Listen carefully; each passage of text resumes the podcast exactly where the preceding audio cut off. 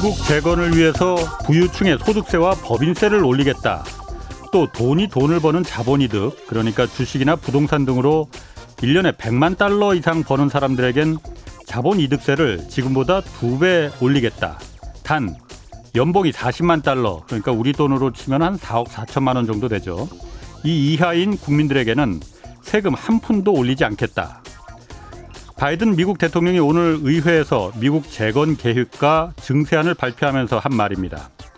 오늘 연설 가운데 몇 가지 좀 더 보겠습니다. 이 부유층과 대기업을 지원하면 하위 계층까지 혜택이 골고루 퍼질 거라는 이 낙수 효과는 지금까지 단 한 번도 작동한 적이 없다. 이제는 중간 이하 계층을 직접 지원해서 경제를 성장시켜야 한다. 또 이런 말도 했습니다. 지난 정부에서 부자들에게 횡재를 가져다 준 감세 정책으로 미국은 이미 대가를 치렀으니 가장 부유한 상위 1% 계층은 이제 공정한 몫을 지불하기를 바란다. 이 연설 내용을 그간 한국 언론들의 시각으로 보면 아, 미국은 이제 사회주의 국가가 됐고 곧 베네수엘라가 되겠구나라고 생각할 것 같습니다.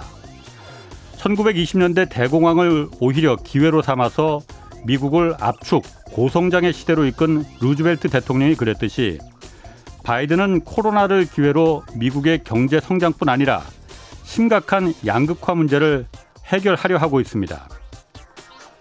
오늘 바이든 대통령의 의회 연설을 보면서 오랜만에 정말 가슴이 뛰었습니다. 그리고 부유층의 책임을 다하라 이렇게 대놓고 말하는 미국 대통령의 그 용기가 솔직히 부러웠습니다.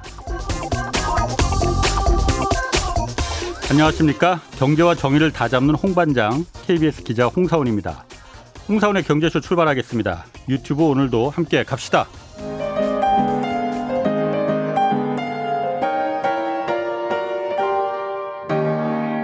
경제 방송 많으면 많을수록 아무거나 들으시면 큰일 납니다. 홍사훈의 경제쇼를 전적으로 믿으세요. 네, 도쿄 올림픽 앞두고 있는 일본이 다시 코로나 긴급 사태에 들어갔습니다. 일본 경제가 더블딥, 이중 침체에 빠질 수 있다. 이런 경고가 나오고 있는 상황이라서 오늘 일본 경제 전문가이신 그 박상준 와세다 대학교 국제 학술원, 학술원 교수 나오셨습니다. 안녕하세요. 네, 안녕하십니까. 네, 요즘 안식년 기간 중이시라면서요? 네, 그렇습니다. 그래서 직접 스튜디오로 좀 모셨습니다. 예. 자, 도쿄 올림픽 이제 얼마 안 남았는데 일본이 지금 코로나 긴급 사태 이번이 이제 세 번째잖아요. 네. 다시 들어간 거지 않습니까? 네, 네. 상황이 어떻습니까 지금? 지금 확진자가 지난번 그 긴급 사태가 해제가 된 뒤에 예. 갑자기 확진자가 많이 늘어가지고요. 예. 어제 하루만도 5천 명이 넘게 오사카하고 도쿄에서 한 1,000명, 1,000명 정도 예. 이렇게 하루에 확진자가 늘었기 때문에 예. 상황이 좋진 않죠. 더구나 올림픽까지 해야 되는데 어. 확진자가 계속 굉장히 빠르게 늘었거든요. 예. 5천 하루에 5천 명대. 네. 그러면 지금 일본 같은 게 일본도 지금 백신을 접종하고는 있죠. 네, 백신을 접종하고 있습니다. 어, 그 접종 속도가 그러면은 충 우리도 지금 뭐 백종 접종 속도 가 너무 늦는 거 아니냐 이런 네. 뭐 얘기는 있는데 네. 이건 어떻습니까? 한국보다 약간 늦습니다. 아, 그러니까 한국하고 굉장히 비슷한 점이 많아요. 예. 그러니까 우선 물량을 충분히 확보를 하지 못한 면이 있고요. 예. 그 다음에 또 접종하는 시간도 늦었고, 네 그리고 또 일본은 특이하게 예. 그 지금 화이자만 그 승인이 나 있습니다. 모더나하고 아스트라제네카도 들어오긴 했는데 예. 일본 국내 승인이 아직 안 났어요. 음. 그러니까 참 어, 특이하다고도 할 수 있죠.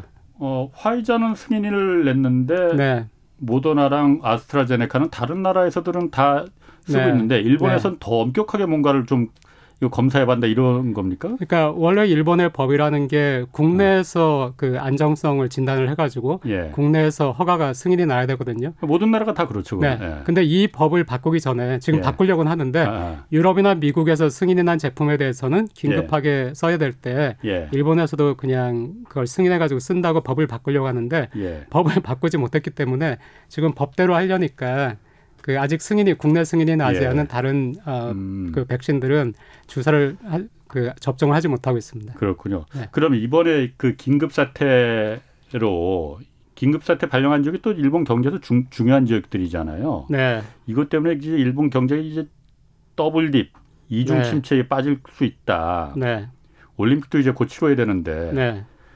일본 경제 상황 그럼 이게 어떤 영향을 좀 줄까요? 일본 경제 좋진 아. 않죠. 좋진 않은데 음. 일본에 대해서 생각하실 때 한국하고 비교해서 생각하시면은 굉장히 쉽습니다. 예. 그러니까 지금 음. 한국도 아직 접종이 일본만큼은 되지 않지 않습니까? 그- 그래서 한국도 지금 여러 가지 영업 제한이라든가 사모임 제한이라든가 그런 게 있거든요. 예. 어, 그런데 그렇다고 해서 2021년도에 한국 경제가 2020년보다 나쁠 것이냐 하면은 그렇게는 모두 생각하지 않거든요. 그렇죠. 한국 예. 경제가 2021년도에는 더 좋을 것이다. 예. 그러니까 일본도 이번에 처음에 기대했던 것보다는 좀 더 이번 그 조치로 인해 가지고 경제가 타격은 받겠지만은 예. 2021년도 경제가 2020년보다 좋을 거라는 거는 일본의 개인이나 기업이 예. 그렇게 전망을 하고 있기 때문에 음. 어, 전체적으로 일본의 뭐 GDP라든가 아니면 고용이라든가 하는 면에 있어서는 어, 상황이 더 악화되지는 않을 거라고 생각합니다.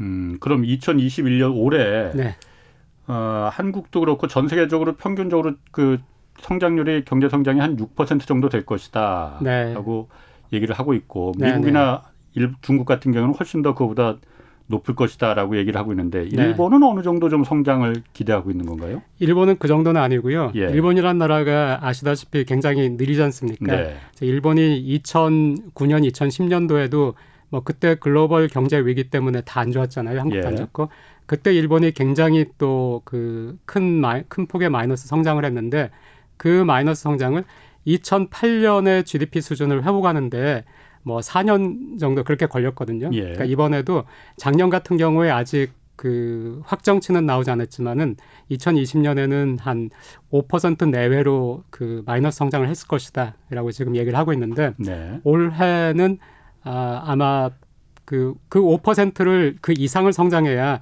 지금 과거에 비해서 GDP가 음. 떨어졌기 때문에 네네. 떨어진 것보다 더 이상의 성장을 해야 과거의 GDP를 회복을 하는데 네. 그만큼은 되지 못할 거라고는 그러니까 2021년도에 2019년의 GDP를 회복하지는 못할 거라고 생각하고 있습니다. 음, 왜요? 이유가 특별히 있습니까?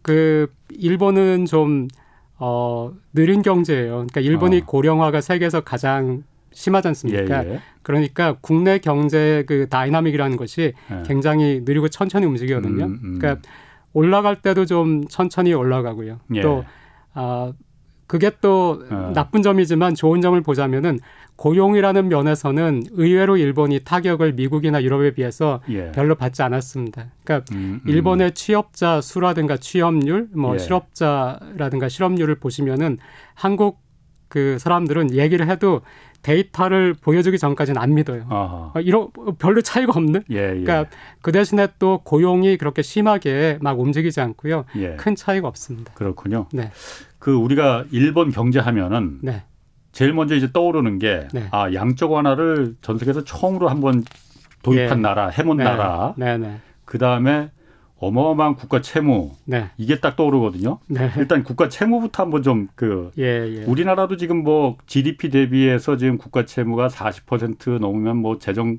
건전성이 좀 뭐 문제가 있다느냐인데 지금 50% 지금 넘고 있고 네, 우리나라에 비해서는 일본은 국가 채무는 훨씬 더 지금 심각한 상태죠. 어느 정도나 네, 됩니까, 그렇습니다. 일본은 GDP에 일본의 GDP가 작년 2020년 말 같으면은 한 540조 엔, 그 전에 예. 560조 엔. 일본에서 아베 총리가 600조 엔 만들겠다, 600조 엔 만들겠다 했는데 예. 결국엔 안 되고 560까지 올라갔다가 540으로 내려왔는데? 예. 지금 일본의 정부 부채는 중앙 정부의 부채만 정부 부채라는 것이 뭐 지방 정부까지 잡느냐 아니면 일반 하게 해서 좀 더 넓게 잡느냐 뭐 네. 공기업 잡느냐 정부가 채무 보증한 것까지 잡느냐 해서 다른데 그냥 중앙 정부만 예. 중앙 정부가 발행한 그 장기 채권 단기 채권 아, 이것만을 합해도 1200조 엔이 되니까 GDP가 600조 엔이 안 되는 나라에서 그 정, 중앙 정부가 발행한 채권만을 따져도 1200조 엔이니까 그것만으로도 GDP의 200%. 200%가 넘습니다.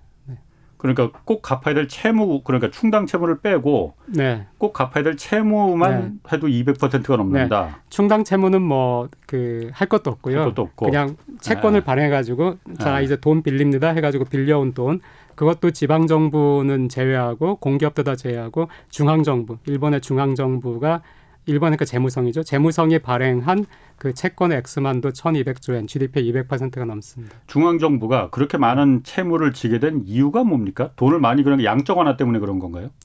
그 양적 완화로 인해서 돈을 빌리기 좋은 환경이 조성된 것은 사실이지만 예. 양적 완화 때문은 아니고요. 그 이전에 일본 경제가 너무 안 좋으니까 예. 계속해서 지출이 늘었고, 예. 그러니까 경제가 안 좋으니까 세금 수입이 적게 나오지 적죠. 않습니까? 예. 일본이 굉장히 특이한 것이 이것도 굉장히 그 다른 나라에서 찾기 힘든 일인데 예. 최근 뭐 50년, 60년 사이에 그 일본의 그 정부 그 조세 수입, 정부 조세 수입이 1997년도 수준을 거의 20년 가까이 한 15년, 16년 동안 1997년도의 그 조세 수입 수준을 회복을 못했습니다. 그러니까 어. 정부가 걷어가는 세금이 예. 한국이든 미국이든 보면은 경제라는 것은 명목 GDP는 계속해서 오르기 때문에 예. 그 정부의 세금 수입도 계속해서 늘거든요. 정부의 예. 세수도. 그런데 일본은 그 세수가 1997년을 정점으로 해가지고 그 이후에 17년 동안이나 97년 그 수준을 회복을 못했으니까 예. 걷어들이는 세금이 굉장히 줄었지 않습니까? 예. 거기에 비해서 지출은 경제가 안 좋으니까 계속 늘었는데 예. 그 중에서도 일본의 그 복지 제도나 연금 제도 같은 것이 그 1970년도, 80년도 그때 이제 복지 국가를 지향하면서 네. 연금 제도 같은 것을 만들었는데 그때는 일본 경제가 굉장히 좋았지 않습니까? 그렇죠. 그러니까 예. 법을 이전에 만든 연금 제도가 버블이 깨지면서도 아. 오랫동안 유지가 된 거예요. 예. 그러니까 연금에서 엄청난 그 손실이 났는데 이 손실을 어떻게 할 수가 없으니까 정부 재정으로 메꾸다 음. 보니까 예. 이렇게 지금처럼 그 음, 어, 높은 수준의 정부 부채를 아. 가지게 됐습니다. 아니 그런데 제가 약간 좀 이해가 안 되는 거는 이해가 안 된다기보다 네. 그 정, 일본 정부의 그러니까 조세 수입이 계속 정체가 됐다는 게 네, 네. 일본이 우리가 그 일본 경제에게야말로 카운터 펀치를 매긴 게 소비세를 올, 계속 올렸다. 네, 그것 네. 때문에 그게 일본 경제가 그큰 네. 받았다라고 네. 저 알고 있거든요. 예, 예. 소비세가 어쨌든 간에 계속 올려서 네, 수입이 네. 계속 늘어났을 거 아닙니까? 그런데도 왜안 네. 늘어났죠? 그러니까 세금이라는 것이 법인세, 어. 또 개인의 소득세, 예. 또 소비세, 예. 그게 뭐, 뭐 정확히는 아니지만 되게 뭐 음. 3분의 1, 3분의 1, 3분의 1 그 정도 예. 사준다고 생각하면은 97년에 그 어, 소- 소비세율을 3%에서 5%로 늘렸습니다. 예. 그래가지고 소비세의 금액은 늘어난 것이 맞습니다. 그 해. 예. 하지만은 경제가 안 좋으니까 그 다음에부터 소득세하고 법인세가 확 줄어버린 거예요. 아 네. 소비세를 올리니까 또 사람들이 물건을 사는 것도 좀 꺼려할 테고. 네, 네, 아 그런 부분이 있겠군요. 예, 예, 그 지금 INC라는 분이 네, 일본 젊은층하고 우리나라 젊은층 미래에 대해서 좀 비교해 주세요. 고용이나 소비, 소득 등 간단하게 좀 한번 좀 비교해 주시면 네. 어떨까요? 그 한국 어, 젊은이가 제가 일본에 네. 있는 대학에서 교수를 하니까 99년부터 하셨 계셨다면서요? 네, 네. 근데 이제 지금 현재 와사대 대학에 재, 재직하는 거는 2000 그전엔 다른 대학에 예, 있다가 예. 2005년이고요. 네. 2005년부터는 이제 일본의 그 대학생 학생들을 예. 가르치게 됐죠. 근데 그 그러니까 저는 좀 다른 한국 사람들하고 좀 다르게 일본 젊은 사람들에 대해서 애정이 있습니다. 제 예. 제자지 않습니까? 저를 이제 선생님이라고 센세이라고 예. 그런 학생들이니까 그런데도 불구하고 한국 학생과 한국 유학생들도 많이 있으니까요. 예. 또 한국에서도 제가 강연도 하고 뭐 예. 강의도 하니까. 근데 한국 학생과 일본 학생을 비교하면은 한국 학생이 능력은 훨씬 우수해요. 예. 훨씬 더 어, 야심이 있고 예. 또 역동적이고 음. 그런데 그 친구들한테 주어지는 일자리는 어, 일본이 훨씬 많긴 하죠. 그러니까 예. 일본은 지금 경제가 굉장히 안 좋았었는데 일본도 그래서 취업 빙하기가 있었고요. 어, 90년대 말에서 2000년대 초 그리고 2008년, 9년, 10년 이때 일본도 취업 빙하기가 있었는데 그때를 계기로 해가지고 어 그 기자님께서도 일본의 뭐 도시바가 무너진다, 뭐 샤프가 팔렸다, 예.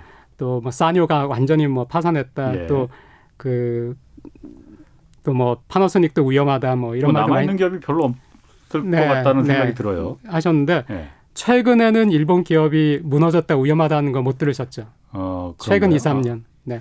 샤프 아. 거의 샤프를 마지막으로 예. 그 뒤에도 계속해서 위험하다 아. 위험하다 하는 것이 도시바있긴 하지만은 예, 파나소닉도 재생에 성공했다. 소니도 음. 재생에 성공했다. 뭐 예, 히타치도 예. 재생에 성공했다. 예. 다 재생에 그러니까 일본에서 최근에 한국에서도 그 기업의 CEO 리더십이 바뀌고 있지 않습니까? 예, 예. 젊은 세대가 음. 되면서 좀 더 지금의 젊은이들하고 소통하는 음. 것이 가능해진댔는데 예. 일본도 그런 리더십이 변하면서 예. 일본 기업이 많이 재생을 했고 예. 어, 취업 환경이 좋아졌어요. 그러니까 일본의 취업 환경이 좋아진 것을 단지 젊은이 인구가 줄어서라고만 보시기도 하는데 그렇지 않고 일자리 자체가 늘었거든요. 예. 그래서 취업 환경은 좋은데 그렇기 때문에 일본의 또 젊은이들은 열심히 하지 않아요. 음. 너무 안타까운 게 예. 일본에 또 일본에는 도쿄라는 큰 경제 그 구역이 있으니까 예. 뭐그 구글이라든가 뭐 트위터라든가 이런 회사들도 그 도쿄에 있는 그 branch는 한국에는 branch보다 아무래도 클 크거든요. 골드만삭스라든가. 네. 그런데 한국 학생에 비해서 코딩 실력이 훨씬 약한 학생들도 예. 그런데 척척 들어가는 거예요. 네. 한국 학생은 훨씬 더 코딩을 잘하는데 예. 그못 가고 있어요. 음. 그래서 지금 현재 환경은 그렇지만 저희가 항상, 한국 학생들한테 아까 질문하셨다니까 그 일본에서도 보니까 제가 경험하니까 끝까지 포기 않고 취업을 하다 보면은 막 포기하게 돼요. 나중에 예. 너무 힘들고 아이 예. 막 이거 그냥 차라리 뭐 그런데 예. 그걸 안 하는 친구들은 결국에 자기 실력대로 가긴 가더라고요. 음, 그렇군요. 네. 자, 그럼 아까 그 일본 그 채무 부채 이 얘기 잠깐 더 하면은 일본 네. 정부가 중앙 정부가 어쨌든 이 채무를 안게 된 이유는 네, 어, 일본이 이제 디플레 때문에 네, 돈 네. 좀 유동성을 공급해야겠다 해서 네, 네, 정부가 이제 국채를 발행하면은 네, 일본 네. 중앙이 그걸 이제 다 사주는 게 양적 완화지 예, 예, 않습니까? 예, 예, 이거를 이제 계속 하다 보니까 이제 네. 채무가 이렇게 늘어난 거잖아요, 부채가. 네, 네, 그러면은 일본 보통 생각하기에는 예, 예, 국채를 그렇게 정부가 많이 발행하면은 네. 국채 가격이 굉장히 싸지고 야 저거 네. 믿을 수가 있겠어? 계속 예, 예. 저렇게 금리를 줄 수가 있겠어?라는 네, 의심이 네. 좀 생기고. 안 살 것 같은데 네, 계속 발행이 되지 않습니까? 예, 근데 또 예. 그게 팔리고 네, 네. 그걸 잘 이해를 못 하겠거든요. 네. 그, 어, 기자님이 말씀하신 대로 예. 국채라는 거하고 양적 완화가 예. 서로 연결은 돼 있거든요. 네. 연결은 돼 있지만은 조금 구분할 필요가 있는 것이 그 돈을 푼다고 할 때 국채를 그 발행한다 하는 것은 재정의 측면이고요. 예. 그다음에 이제 양적 완화는 금융의 측면이기 그렇죠. 때문에 예. 서로 분리돼서 성격이 다르지만은 예. 이게 이제 그 밑에서 연결이 됐긴 합니다. 예. 근데 우선 일본에서 국채를 많이 발행하는 것은 양적 완화를 하기 이전부터 국채라는 것은 양적 완화하고 상관없이 음. 그 정부가 어 그 적자가 나면은 정부가 적자가 나면은 돈을 빌려야 되니까 어쩔 수 예. 없이 빌려야 되는 것이고 일본 정부는 뭐 90년 그 법을 그 깨질 때부터 해가지고 계속해서 적자였으니까 예. 대규모 적자였으니까 계속해서 국채를 발행을 했고요. 근데 국채를 그렇게 많이 발행하다 보니까 뭐 양적 완화하고 상관없이 국채를 많이 발행하다 보니까 어 이거 국채 그 비중이 GDP의 70%가 넘었네, 100%가 넘었네 어. 예. 하면서 IMF 같은 데서도 계속 경고를 한 거예요. 예. 너희 너무 위험하다. 어허. 그리고 외국인 투자가들도 너희 너무 위험하다 경고를 했는데 그래가지고 외국인 투자가들이 선물 시장에서 일본 국채가 폭락할 것이라고 예견을 하고 일본 국채 폭락에 베팅을 했습니다. 당연히 그럴 것 같아요. 네, 베팅을 했는데 어. 폭락을 안 한 거예요. 어, 그러니까 근데 경제학이라는 것이 경제라는 것이 예. 콜럼부스의 달걀처럼 왜? 예. 나중에 알고 보면 쉬운데 예. 모를 때는 또 되게 어렵거든요. 어. 그러니까 아주 머리가 좋은 해외 투자가들도 베팅을 했는데 실패를 한 거예요. 예. 굉장히 큰 손실을 본 거거든요. 예. 그리고 나서 따져봤더니 아 일본은 과거에 국채 가격이 폭락했던 남미라든가 일부 유럽의 나라하고 굉장히 다른 게 있구나. 그게 일본 국채 대부분은 일본 금융기관이 가지고 있네.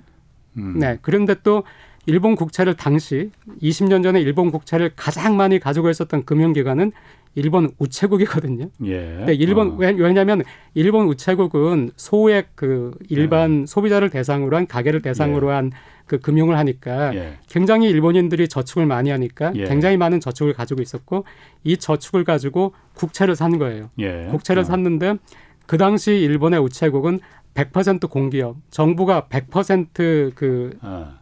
그 지배를 예. 하고 있었던 그런 곳이기 때문에 사실은 정부의 일부잖아요. 예. 정부의 부채인데 정부의 일부가 한 30% 정도나 음. 가지고 있었고 예. 나머지 그 한 60% 정도도 일본의 그 금융기관들이 가지고 있었는데 예. 일본의 금융기관들은 일본인들이 돈을 안 쓰고 저축을 많이 하니까 저축이 예. 많이 있는 거예요. 예. 그러니까 국채를 살 여유가 충분히 있었고 예. 또 해외 투자가들은 5% 정도밖에 안 가지고 있었던 거예요. 예. 그러니까 이 사람들이 아무리 위험하다 위험하다 팔겠다 뭐 해도 예. 이 5%라는 건 뭐 순식간에 일본의 금융기관이 다 예. 살수 있었던 것이기 때문에 예. 뭐 사과도 마찬가지 바나나도 마찬가지로 가격이라는 거는 수요와 공급에 의해서 수요가 없을 때 폭락을 하지 않습니까? 그렇죠. 그러니까 일본의 그 정부 국채라는 것은 일본 금융기관이 당시로서는 예. 얼마든지 살 수 있었기 때문에 그래서 가격이 폭락하지 않았고요. 예. 그런데 또 일본의 금융기관도 점점점 늘어나니까 예. 자기네 포트폴리오에서도 일본 국채의 비중이 점점 늘지 않습니까? 예. 자기네도 좀 위험하지 않습니까? 어 이거 어. 만약에 폭락하면은 예. 예를 들어서 은행의 CEO 같으면은 막 일본 국채를 우리 은행이 많이 가지고 있는데 이게 폭락하면은 우리 그 자산에서 예. 어 마이너가 생- 마이너스가 생기고 그러면은 이게 내 책임이 되는데 해가지고 위험을 느낄 텐데 그때 이제 양적 완화라는 것이 들어오면은 양적 완화라는 것은 그 중앙은행이 일본은행이 일본의 그 금융기관한테 너희가 가지고 있는 국채 우리한테 팔아라. 음. 너희가 국채 우리한테 팔면은 우리는 너희가 가지고 있는 우리 은행에 중앙은행에 가지고 있는 너희의 잔고를 그만큼 올려준다. 예. 그러니까 팔아라. 그러면 일본 은행들은 또 팔 때 중앙은행이 조금이라도 가격을 높여서 사거든요. 아, 그러니까 민간 은행한테서. 국채를 다시 매입할 때 더. 높게 이율을 좀 높여 네. 사준다. 재무성이 아. 그 옥션을 통해서 민간 은행에게 예. 국채를 팔면은 음. 그 국채를 양적 완화라는 이름으로 어, 일본 은행이 그 국채를 살 때 가격을 약간 예. 높여가지고 예, 예, 예. 국채 가격을 높이는 것이 국채 이자를 떨어뜨리는 것이고 예, 양적 완화라는 것이 이자를 제로로 유지하면서 돈을 많이 푼다는 것이니까 약간 높여주니까 중앙은행이 사준다고 하는 그 한에는 민간은행은 재무성의 국채를 아무리 사도 되는 거예요. 사주 사서- 중앙은행이 사준다는 확신이 있으니까. 예예예. 예, 중앙은행에 조금 더 프리미엄을 붙여가지고 팔면은 예. 이건 너무나 쉬운 음. 돈을 잘 벌 수 있는 거지 않습니까? 원래 그 양적 완화라는 게 그런 시스템으로 돌아가는 거지 않습니까? 네 맞습니다. 아, 네. 미국도 그 렇고. 그, 네 그렇습니다. 예. 근데 이제 일본은 그거를 2001년부터 2006년까지 5년, 5년간을 했었고, 예. 근데 버냉키라든가 미국 사람들이 보니까 아 그 양적 완화가 좀 더 강력했고 좀 더 길었어야 되는데 예. 좀 일본이 너무 겁을 네. 냈다. 그래서 미국이 더 강력하게 했고 이걸 보고 또 2013년에 그 아베 총리가 지명한 크로다 총재가 음, 일본은행에 또 미국을 따라서 강력한 양적 완화를 또 했죠. 그러면서 네. 이제 양적 완화를 하니까 일본 국채를 매입하기가 쉬워지는데 어, 한 가지 또 한국 친구들이 조금 오해하는 것은 예. 그렇게 하면서 일본 국채의 GDP 대비 비율이 마구마구 오른 것이 아니에요. 음. 그러니까 명목 GDP도 2013년부터 2019년까지 명목 GDP가 계속 올랐기 때문에 예, 예. 그 들어보시면은 일본 그 국채가 GDP의 50%였다. 100%였다. 150%, 200%였다. 계속 올랐다는 얘기는 듣는데 예. 지금 300%로 갈 것이다라는 얘기는 우리가 안 듣고 있지 않습니까? 예. 예. 과거를 생각하면은 100에서 200 가는 거는 두 배지 않습니까?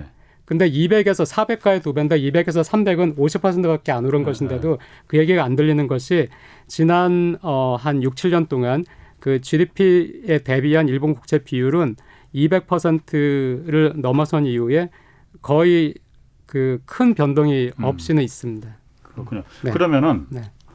제가 이런 생각이 드네요. 그러니까 네. 얼마 전에 우리 한국에서도 네, 네. 그런 얘기가 있었어요. 재난지원금 정부에서 이제 재정이 좀 부족하니 예, 예. 어, 국채를 발행하는 걸 네, 네. 한국은행이 이거 직접 매입해라. 네, 네. 그런 요 의견들이 좀 있었거든요. 네, 네. 일본도 하는데.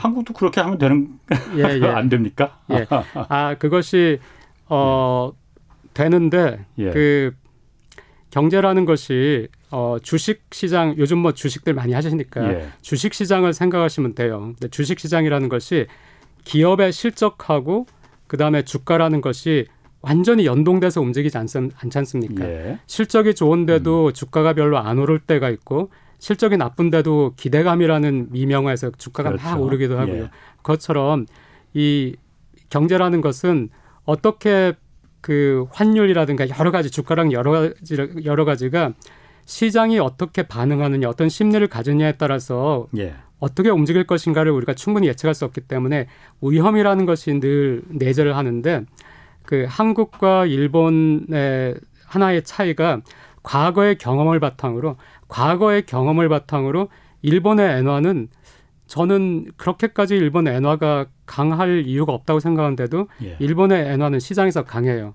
근데 한 가지 이유는 음. 과거에 그 저것과 마찬가지인데요. 일본 국채가 이제 폭락을 할 것이다. 베팅을 했다. 실패했다. 음, 예. 이게 굉장히 강력한 경험이 된 거예요. 예. 일본 국채 의외로 강하다. 이 또 된 것처럼 일본 엔화 같은 경우에도 일본에서 큰 지진이 난다. 일본에서 큰 무슨 일이 났다. 그러면은 어떤 재난을 겪은 나라의 통화는 그 가치가 하락하는 것이 보통이거든요. 우리가 예. 상식적으로 어, 예. 재난을 겪었으니까 음. 경제가 나쁠 것이고 예. 그럼 통화 가치가 하락할 것이다. 근데 일본은 그 코베 지진이 났을 때 엔화 가치가 올랐거든요. 그 음, 옛날 올랐어요. 그러니까 후쿠시마 이전에 그 지진이 네네네. 그것이 어. 이제 90년대 예, 예. 있었던 지진인데 90년대 중반에 그때 엔화 가치가 올랐어요. 그러니까 그때도 어 이거 웬일이지? 엔화 가치가 어. 내, 폭락할 거라고 베팅했던 사람들도 다 손실을 본 거예요. 예. 그러니까 이게 뭐지? 하고 봤더니 일본이 의외로 해외 자산을 굉장히 많이 가지고 있고 예. 그 해외에서 자산을 전 세계에서 가장 많이 가지고 있어요. 예. 가장 많이 가지고 있으니까 해외에서 발생하는 소득도 가장 많은 거예요. 예. 그러니까 해외에서 주로 달러로 소득이 발생하겠죠. 예. 그러니까 일본 기업의 소유인데 해외에 달러로 존재하는 돈이 많은 거예요.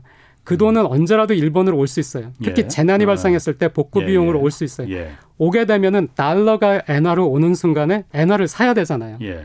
그럼 뭔가를 사는 사람들이 늘면은 그 자산의 가치는 올라가니까 예. 이거를 경험, 경험하고 나니까 2011년도에 그, 그, 큰 지진 있지 않습니까? 네, 예. 3월에 그 예. 미야기현에서 예.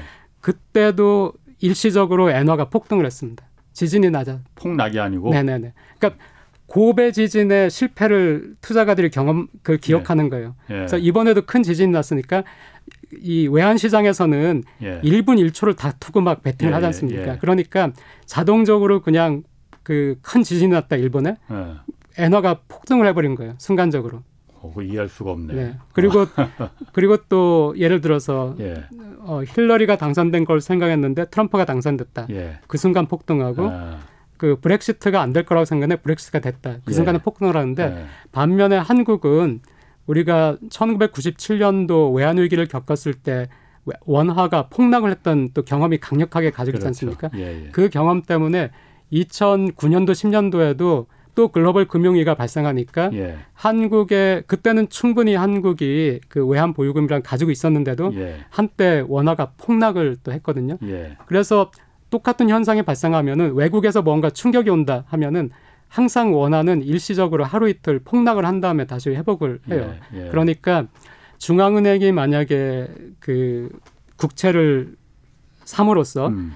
어 본원 통화의 양을 많이 늘린다 했을 때 이거를 만약에 시장에서 어 원화의 가치가 폭락하겠네 원화의 가치가 내려가겠네 돈을 많이 푸니까 원화의 가치가 내려가겠네 해가지고 외환 시장에서 투자가들이 원화를 투매를 하게 되면은 예. 그때는 또 외환 시장에 요동을 치니까 이런 위험이 한국은 어 한국의 그 아. 지금까지의 20년간의 경험 때문에 예. 그런 위험이 있, 있기 때문에 어, 좀 조심을 해야 되고요. 근데 저는 어, 지금 정부 재정을 푸는 거에 대해서는 기본적으로 찬성하고 그렇게 해야 된다고 오래전부터 예. 주장을 해왔거든요. 그것이 어, 일본의 경험은 정부 재정 재정 건전성 굉장히 중요하지만 예. 이게 경제가 무너지면 이 재정 건전성은 뭐 어떻게 할 수가 없는 거예요. 경제가 음. 무너지면. 그래서 경제가 무너지지 않도록 하는 것이 훨씬 더 중요하다고 하기 때문에 이 지금은 좀 재정을 좀 더 풀어야 되고 만약에 중앙은행이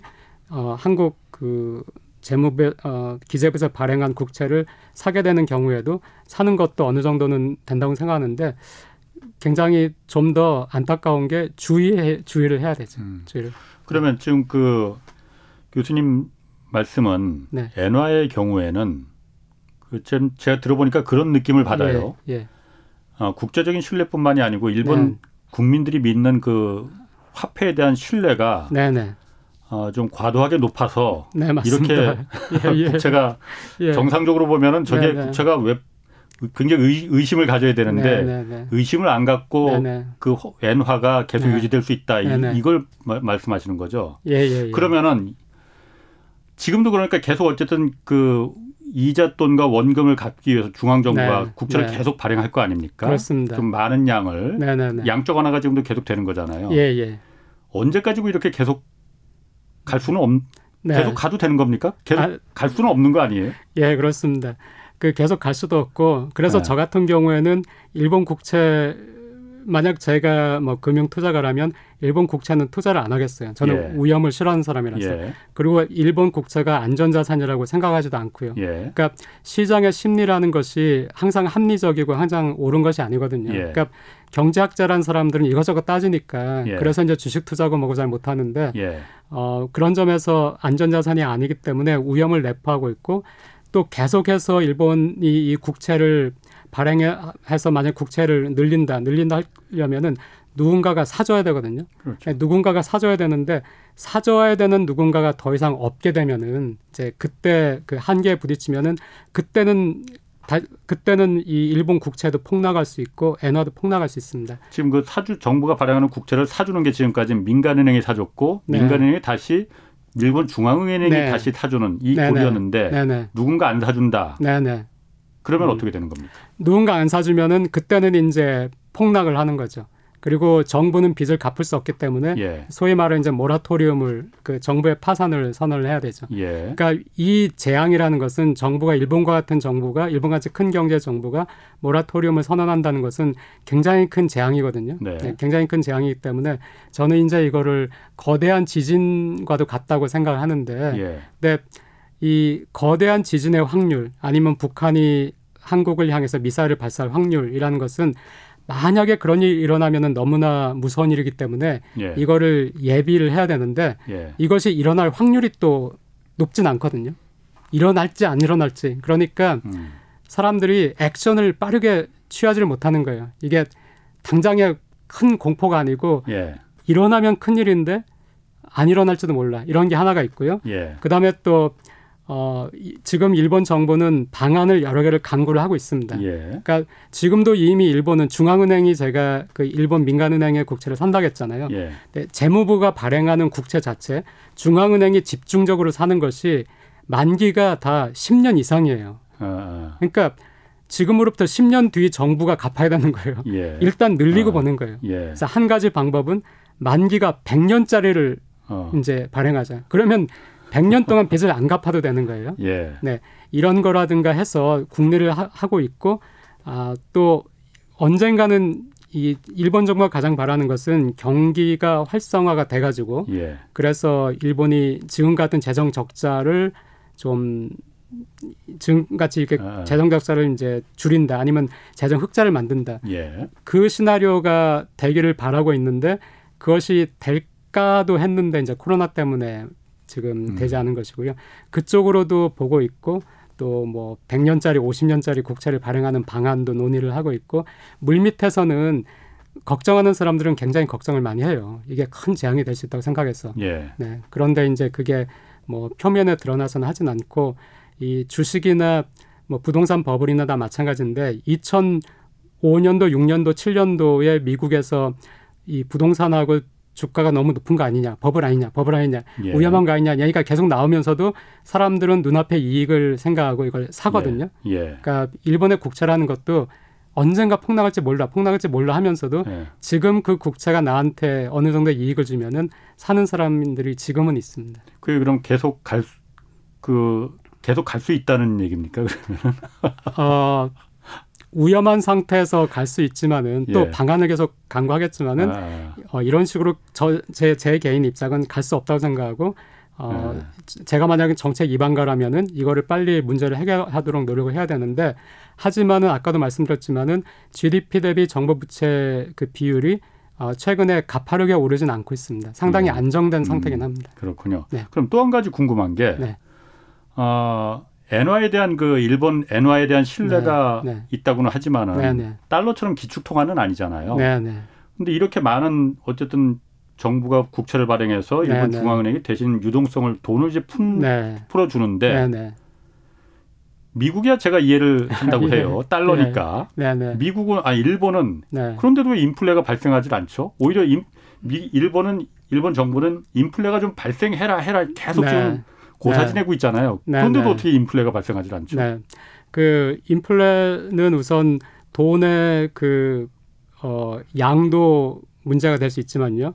또 사람들의 인플레 역시 사람들의 기대, 예. 물가가 오를 것이냐 내릴 것이냐 하는 사람들의 기대도 중요하거든요. 예. 근데 아까 말씀하신 버냉키, 네. 버냉키도 일본 사람들의 일본 경제의 굉장히 큰 문제는 일본 중앙은행을 향한 아니면 일본의 그 정부를 향한 아니면 일본의 통화를 향한 일본 사람들의 믿음이라고. 그러니까 음. 아무 생각 없이 그냥 믿는 정부를 믿고 정부에 예. 의지하는 예. 그 믿음. 네, 그 믿음이 강력하면은 예. 그러면은 이 통화 가치가 이 통화 가치가 하락한다. 이 통화가 가치가 없어진다 하는 걸 사람들이 인식을 못 하게 되고요. 음, 음. 그다음에 또 아까도 말씀드렸지만 이 돈을 푼다는 것이 사실은 중앙은행이 할 수 있는 것은 본원 본원 통화를 푸는 것밖에 안 되거든요. 예. 그러니까 그 본원 음. 통화가 예를 들어서 한국은행이 KB 그 국민은행에 그 한국은행에 가지고 있는 KB 국민은행의 잔고를 늘려주면은 예. 그게 본원 통화가 늘어나는 것인데 이거를 한 KB 국민은행이 저한테 예. 그 대출을 해줘야 개인한테. 그때서야 네. 네, 그때서 비로소 이것이 돈이 되고 예. 경제 활동에 쓰이고 경제를 이제 자극을 예. 시키는 것인데 일본에서는 기업도 개인도 그 소비 활동도 투자 활동도 이렇게 왕성하지가 않기 때문에 예. 어, 빚을 내지 않으려고 하고요. 어. 그러니까 본원 통화가 증가한 거에 비해서 그 통화라고 하는 것, 예. 우리가 예금이라든가 대출이라고 하는 것들은 그만큼 늘지 않은 것이 한 가지 점이 있고요. 예. 그 다음에 또 어, 물가라는 것은 수요와 공급에서 수요 쪽이 강해야 그래야 물가가 오르는데 네. 그 일본 같은 경우에는 아직도 수요가 약한 편이고 또 무엇보다도 또 한국의 미래의 그런 걱정이기도 한데 일본은 고령화가 계속해서 인구 인구가 음. 이미 뭐 감소한 지 예. 오래됐고요. 예. 또 고령화가 계속 그 진행되고 있는 국가이기 때문에 국내 경제가 그 활력이 별로 없어요. 음. 그, 그러니까 큰 움직임이 없어요. 예. 그렇다 보니까 별로 그렇게 물가가 요동칠 만한 그런 요인들이 어. 많이 부족합니다. 그러니까 수- 잘 쓰지도 않고 네. 저축만 하고 그러다 보니까 네. 돈을 암만 공급해도 그게 네. 돌지를 않아서 예. 정체가 된 거라 이거군요. 네, 네. 많은 분들이 전문가들이 그런 얘기를 하더라고요. 일본이 과거 지금까지 30년 동안 네, 네. 성장이라는 걸 경험을 못 해보고 네, 계속 네. 정체, 예, 예. 30년 한 세대를 정체를 하다 네, 보니까 네. 이른바 혁신이 사라졌다. 네, 네. 그래서 지금도 흔히 말하면 일본 하면은 네, 네. 지금도 결, 전자결제 다른 나라는 다 그런데 뭐 예. 도장 일일이 찍으러 다니고 네, 팩스 네. 보내고 네. 상징적으로 그렇게 말을 한다고 네, 하지 않습니까? 그러면은 어, 일본의 그 지금 주식가 주식 시장 같은 경우도 오르긴 굉장히 올랐어요. 예, 예. 그런데 네. 일본 같은 경우에는 중앙은행이 네.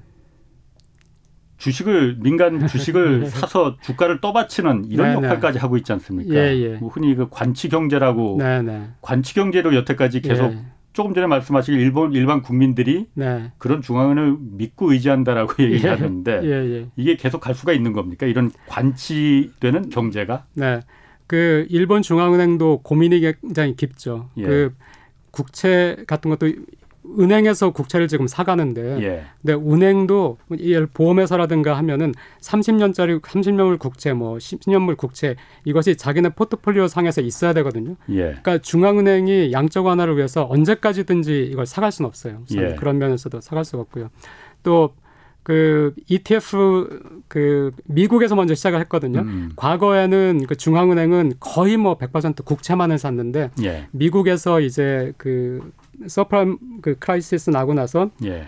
그 이제 민간의 그 채권을 어 중앙은행이 그 Fed가 민간의 채권을 사는 걸 미국에서 처음 했습니다. 음. 예. 이거를 그대로 모방을 해서 예. 일본에서는 이제 ETF라고 해가지고 주식과 연계된 그 상품을 샀는데 이 상품을 사면은 중앙은행이 사는 ETF에 그 바구니 속에 들어가 있는 주식들의 주가가 오르니까. 네, 예. 이것이 주가를 왜곡시킨다라고 하는 논문들도 일본에서 나오고요. 일본의 많은 경제학자들이 이제 반대를 하고 있어요. 이걸 아니, 다른 나라도 그렇게 하는 나라 없잖아요. 있습니까?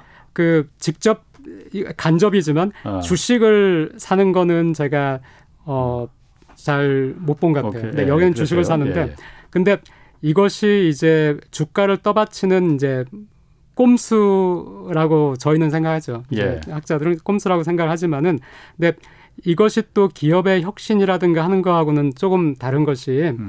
어 아까도 말씀드렸지만 이번 올림픽을 일본에서 크게 좌절 느끼는 것이 예. 일본이 자율주행차라든가 전기차라든가 아니면 드론이라든가 로봇이라든가 사실 로봇에 있어서는 뭐 일본이 미국하고 예. 독일하고 일본이 세계 최첨단에 지금 서 있고요. 하니까 일본의 기업 차원에서 혁신이 없는 것이 아니에요. 음. 그러니까 일본에서 그런 전시회, 어, 그 박람회 이런 예. 걸 가면은 한국보다 훨씬 더 성대하고 음. 우선 무엇보다도 한국에서는 부동산 그 아파트 분양을 한다 하면은 그 분양 사무소라고 하나요? 거기만 엄청난 인파가 몰리죠. 예. 막 가끔 텔레비전 보면은 막 자동차가 예. 막혀 있고. 예. 네.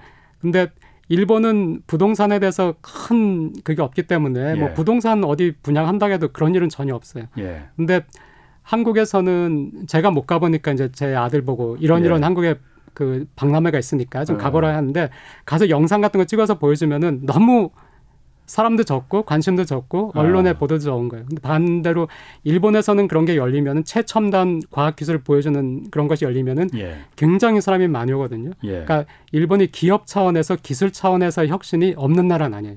예. 여전히 그 나라 그러니까 그 노벨상을 탄 사람들을 생각하시면 돼요. 음, 예, 예. 인구 전체가 노벨상을 타려고 달려들진 않지만은 음. 예. 노벨상을 탈 만한 실력을 가진 또 그런 음. 그룹들은 여전히 예, 일본에 예. 있고 그 사람들이 여전히 혁신을 주도는 음. 하고 있습니다. 그러면은 제가 그냥 일본의 그 기업가라고 하면은 네. 한번 그렇게 생각을 해보겠어요. 네. 아니 우리가 뭐 이거 뭐 혁신을 뭐 굳이 뭐 할 필요도 없고 생산성을 뭐 안 해도 네. 아, 일본 중앙은행이 우리 주가를 이렇게 떠받쳐주고 있는데 네, 내려갈 것 네, 같으면은 네, 네. 뭐 굳이 뭐 내가 돈 들여서 뭐 할 필요가 뭐 있어 음. 이런 생각 할 것 같은데요. 아, 근데, 않나요? 네네. 근데 주가를 아무리 중앙은행에서 ETF를 산다 네. 하더라도 그 실적이 형편없다. 이 기업의 뭐 영업 이익이라는 네. 것이 뭐 이- 아니면 이 기업이 적자를 내고 있다 하면은 당연히 그 ETF의 음. 바구니에서 빠지게 되고요. 그 그렇군요. 기업은 망하죠. 그러니까 알겠습니다. 살기 위해서 기업들은 음. 그거하고 상관없이 하죠. 아까 그 부동산 문제를 잠깐 보면 일본 네. 같은 경우에도 지금 네. 한국도 뭐 부동산 때문에 난리인데 네. 1990년대 그, 그 91년에 일본 부동산 버블이 터졌죠. 네, 네. 그 전까지는 굉장히 했지 않습니까? 그렇죠. 한국 같은 경우에 네.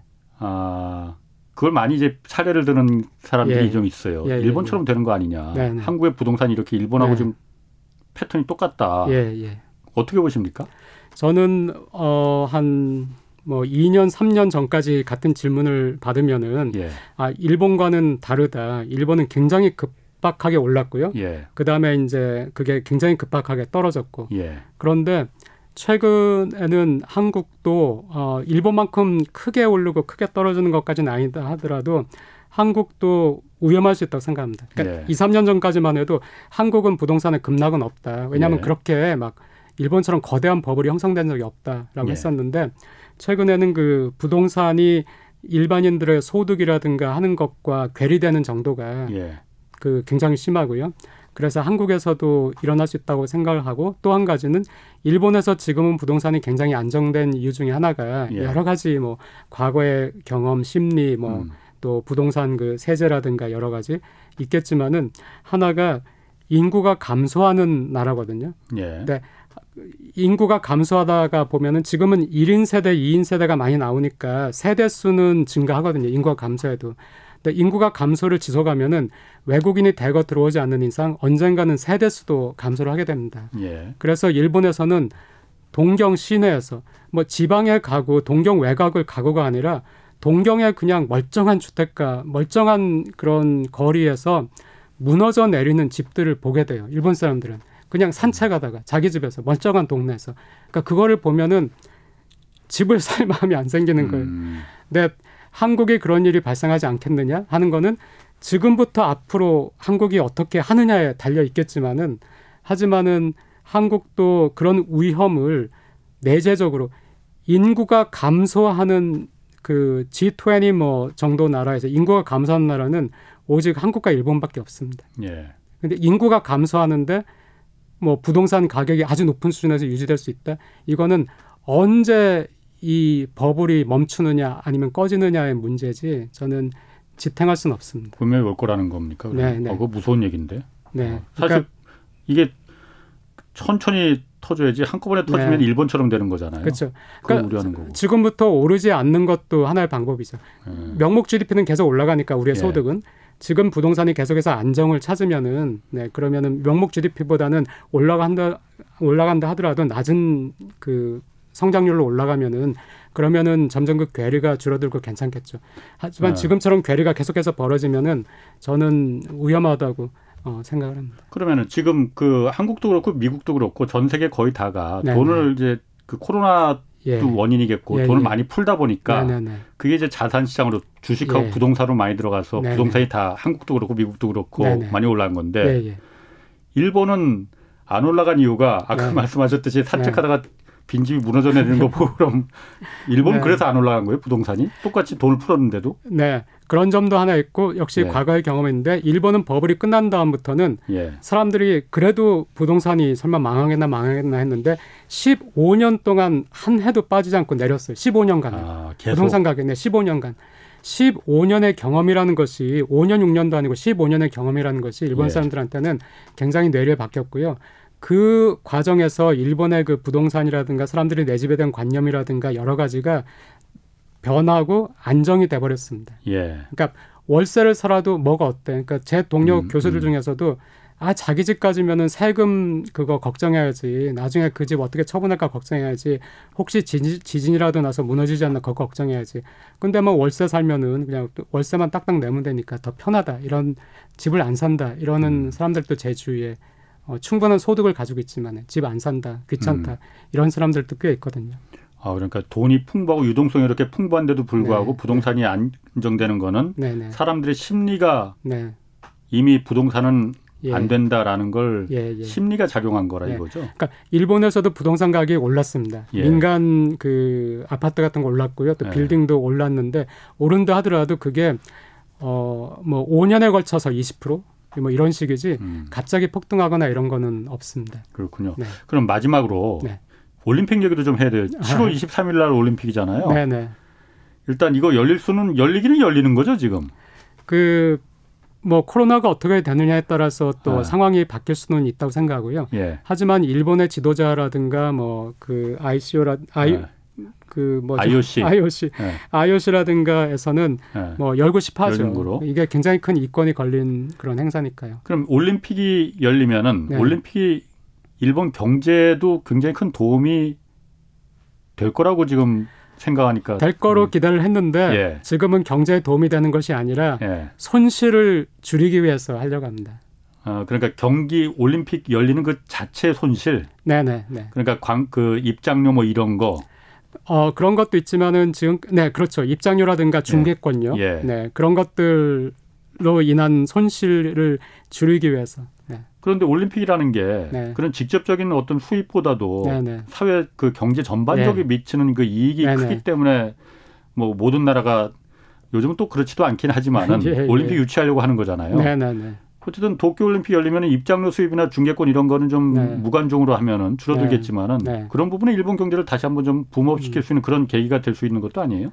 그거를 기대를 했죠. 예. 기대가 굉장히 컸습니다 이번 예. 올림픽에 대해서. 예. 뭐 이번 올림픽에 대해서 일본이 어떻게 그 프로모션하고 프레젠테이션 할까 하는 그런 뭐 청사진 같은 거를 보면은 정말로 이 보는 사람 가슴이 뜰 정도로 예. 일본이 막 굉장히 그 청사진이 많았거든요. 예. 근데 그게 일거에 무너지게 됐으니까 예.